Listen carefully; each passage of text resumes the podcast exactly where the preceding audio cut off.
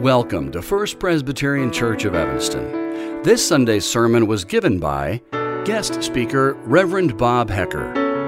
If you'd like more information about First Presbyterian Church of Evanston, please visit firstpresevanston.org.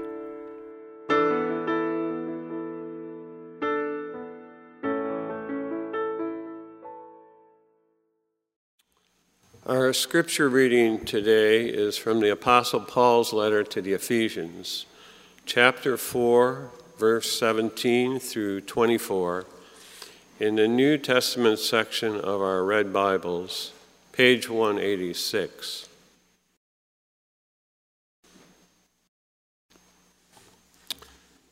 Please join me in a prayer for illumination. Guide us, O God, by your word and Holy Spirit, that in your light we may see light, in your truth find freedom, and in your will discover your peace. Through Jesus Christ our Lord. Ephesians 4, verse 17. Now, this I affirm and insist on in the Lord you must no longer live as the Gentiles live, in the futility of their minds. They are darkened in their understanding, alienated from the life of God because of their ignorance and hardness of heart. They have lost all sensitivity and have abandoned themselves to licentiousness, greedy to practice every kind of impurity. That is not the way you learn Christ, for surely you have heard about him and were taught in him, as truth is in Jesus. You were taught to put away your former way of life, your self, your old self, corrupt and deluded by its lusts, and to be renewed in the spirit of your minds, and to clothe yourselves with the new self created according to the likeness of God, in true righteousness and holiness. This is the word of the Lord.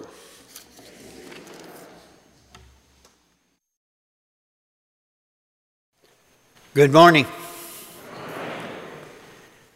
Earlier this morning, uh, some of us from First Presbyterian Church here celebrated this Lord's Day with our sister church the Christmas Lutheran Church in Bethlehem. Uh, that's in Palestine, not, not uh, Pennsylvania. Today, with Christians around the world, we celebrate Trinity Sunday. And today, of course, we celebrate our fathers. Gail and I have done a lot of celebrating here at First Pres over the years, but sometimes we worship at other churches. Years ago, at an African American church, an old man sat near the pulpit.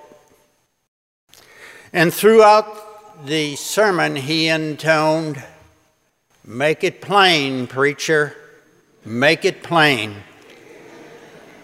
Then, towards sermon's end, bring it home, preacher. Bring it home. Would you please pray with me? Dear Holy Spirit, you inspired today's scripture. Help me to make it plain. Help me to bring it home. And by your mighty power, Help us to hear what you would have us hear today. This morning, we continue our study of Paul's letter to the Ephesian church, chapter 4, verses 17 through 24, that Dale just read to us. But first, I would like to review the verses in chapter 4 that precede today's text.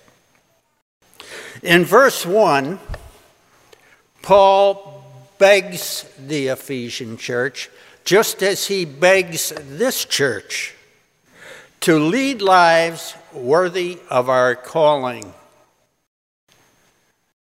Our calling, he says, is to equip one another to participate in building up the church until we are working together in unity and love. Now, that's a mouthful, and I'd like to come back to it, so let me repeat. Our calling, he says, is to equip one another to building up the church until we are all working together in unity and love. So now let's return to today's text, chapter or verse 17, where Paul insists I insist in the Lord, he says, that you no longer live as the Gentiles live. Paul is writing to a Gentile audience, and he's telling them, do not live as the Gentiles live. So, what's going on here? Well, Paul recognized two groups of Gentiles in Ephesus. The first were the new Christians in his Ephesian church family. The second group were pagans, 250,000 of them, making Ephesus the second largest city in the world. Paul describes them in verses 18 and 19.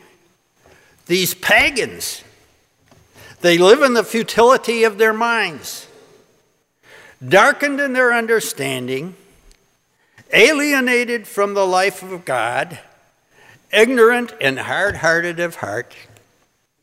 They have lost all sensitivity, giving themselves over to practice every kind of licentiousness greedy for every kind of impurity. Yikes. These are strong words. They sound like a rant from a church insider against church outsiders. But this is not what they are. If we listen more closely to Paul, we hear the voice of a loving father leading his family out of harm's way. He pleads with them live lives worthy of your calling. He insists you must not live like those around you. I've heard Paul's words before. In my teenage years, there were three mortal sins sex, drugs, and rock and roll. I still hear the warnings. This is what other people do, Robert. This is not who we are. Do not follow the crowd, Robert. Do not be a look-alike. It was like Paul lived at our house. But here's the point for Paul, for parents, for all of us, keeping our loved ones out of harm's way is of primal importance. In Paul's day, a Greek word separated Jews and Christians from the rest of the world. The word is porneia, which meant any kind of sex outside of marriage. The pagans openly practiced porneia, but for Jews, it was a capital sin and it meant death by stoning.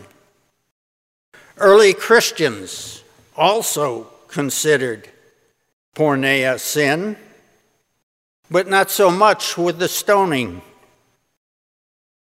So, in this way, Jews and Christians did not look like the rest of the world. In Ephesus, a temple, a temple dominated the city's life. Twice the size of the Parthenon, it's among the world's seven wonders. It was dedicated to the Greek goddess Artemis. And Artemis came in different versions. In parts of the Greco Roman world, she was the goddess of chastity. But to the pagans of Ephesus, she was the goddess of anything goes. So in Ephesus, licentious living was widespread. There were no limits, there were no boundaries. Many in the church worshiped Artemis in their past lives. So Paul feared for his people.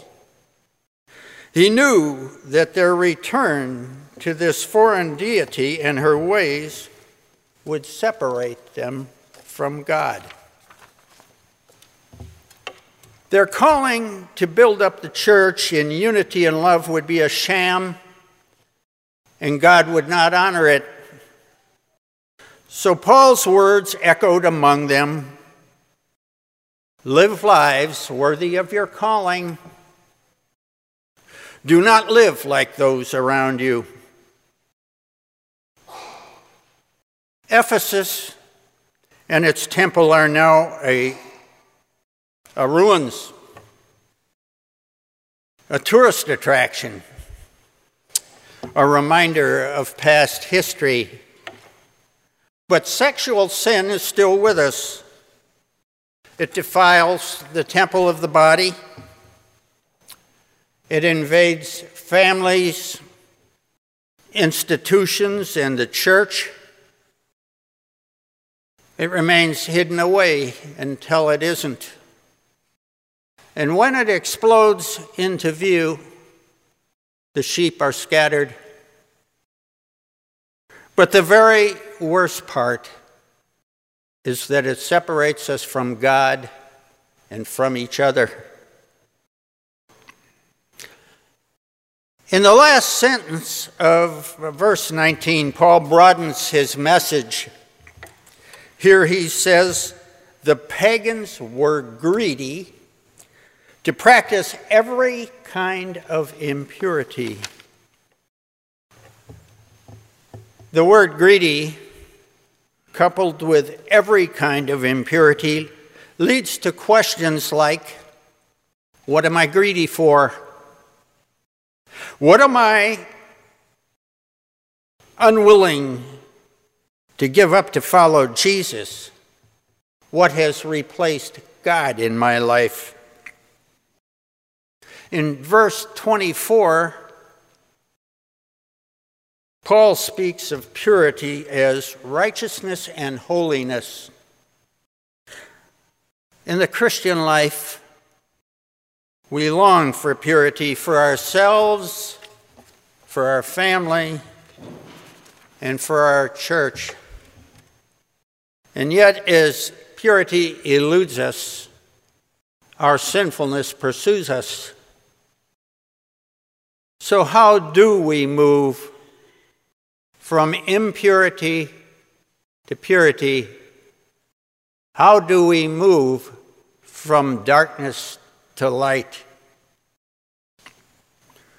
Paul gives us a starting point in verse 20 and 21. Here he speaks of hearing, of being taught, of learning the truth of Christ. We all need people in our lives to teach us Christ, to set us on the path and point us in the right direction. Bill Grady's story about his father leading him to Christ as a little boy witnesses to this truth. When I hear stories like Bill's of being led to Christ as a child, I wonder, how much did they understand? For that matter, I wonder how much did I understand when I was led to Christ at age 50? Dave Handley used to tell us that when we come to Christ, we bring as much as we know about ourselves to as much as we know about Christ. But surely the most important knowledge of a lifetime is when we recognize ourselves as sinners and understand that only Christ can lift that burden from our hurting hearts. We all, we all need people in our lives to teach us Christ, to set us on the path, and point us in the right direction. Verses 22 through 24 of today's scripture are the drumbeat of Paul's ministry. The message of these verses is in all of his letters to all of his churches. It tells us to do three things. Put off your old self, be renewed in the spirit of your mind, and clothe yourself as you were created in the likeness of God in his righteousness and his holiness. What Paul says here is beyond radical. It's about turning my back on whatever is broken and dark in my past. It's about emptying my mind of every self gratifying thought and having the mind of Christ. It's about turning a wretch like me into the very likeness of God. What Paul calls me to do is impossible. I can't do it, and neither can you. But God can, and He already has. When we hear, hear the words, follow me in our innermost being? And we answer, I will follow. In that very moment, we become a new creation. No longer wretches in our Creator's eyes, we live for eternity with Him, clothed in the purity of Christ.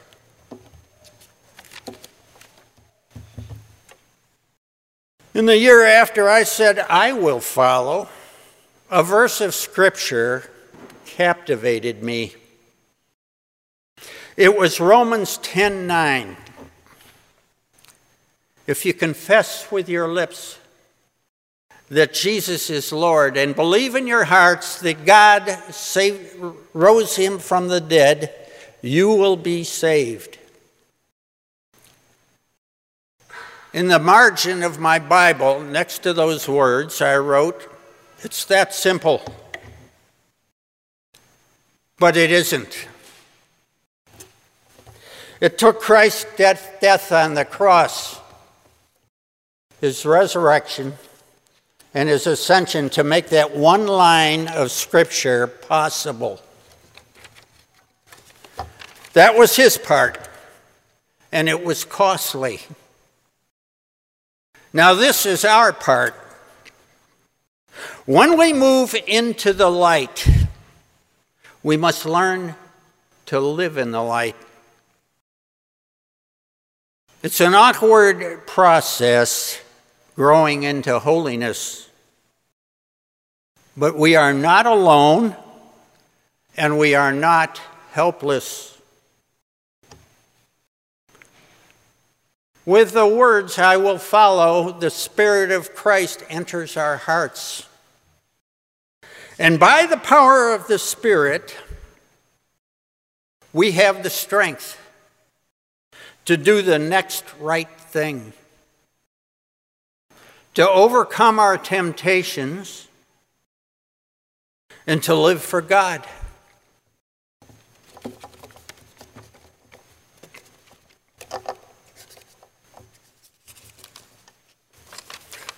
Well, that's what the people in the Ephesian church did. They became a light in the darkness.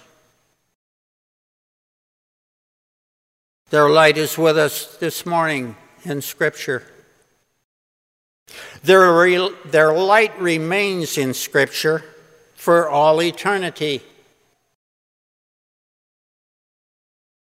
God Himself wrote the final chapter of their story. I know your works, says the Lord, your toil and your patient endurance. I know that you cannot tolerate evildoers. I also know you are enduring patiently, bearing up for the sake of my name and that you have not grown weary.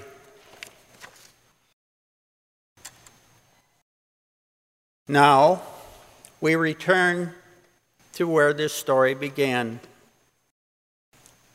Live lives worthy of your calling, Paul said to them. Do not live like those around you. And so it was for these Ephesian Christians, by the power of the triune God we celebrate today. Father, Son, and Holy Spirit, to God be the glory. Amen.